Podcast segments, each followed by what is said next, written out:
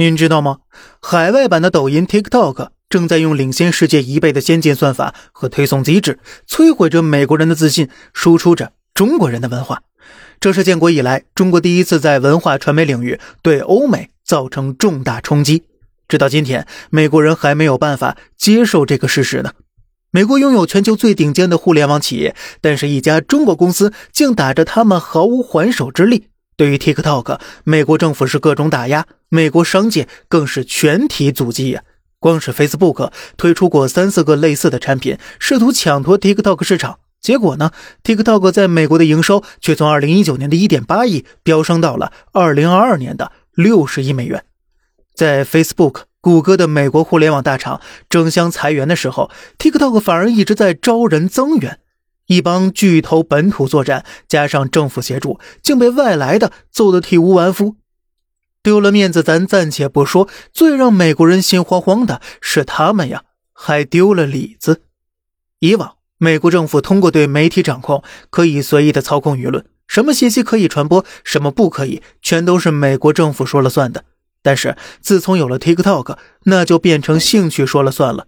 结果呀，对于美国来讲，俄亥俄毒气泄漏事件，美国媒体只字不提，不能报道；要报道呢，也是避重就轻，极力遮掩。而另一边呢，本地居民拍的蘑菇云，大量死鱼却在 TikTok 上疯狂传播着，让美国政府信誉扫地。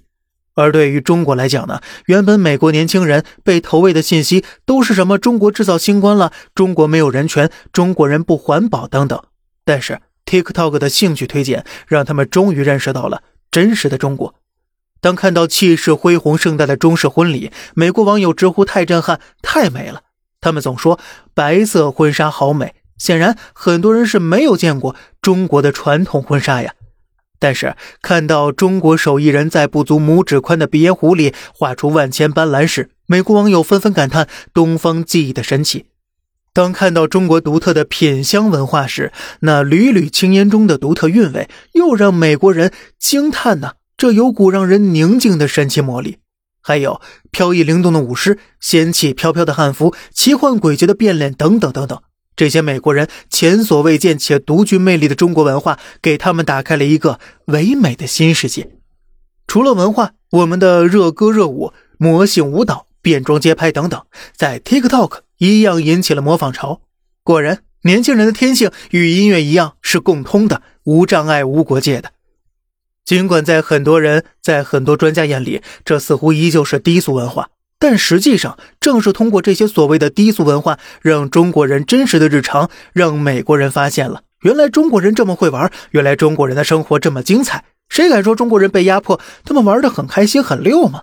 似乎这与我们从媒体中看到的生活完全是不一样的呀！甚至呢，越来越多的美国人还发现了，原来中国是没有零元购的。中国人竟敢凌晨三点走在大街上，却根本不用担心人身安全。中国远比美国安全的多，多得多的多了。生活在中国或许真的太安逸了。也正因如此，美国高层真的慌了。最近呢，又在推动立法，要禁止所有美国公民下载使用 TikTok。还拉着加拿大、欧盟、日本等等一众盟友一起封杀 TikTok，究竟错在哪儿了呢？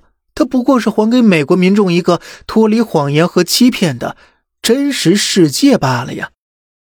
好了，这里是小胖侃大山，每天早上七点与您分享一些这世上发生的事儿，观点来自网络，咱们下期再见，拜拜。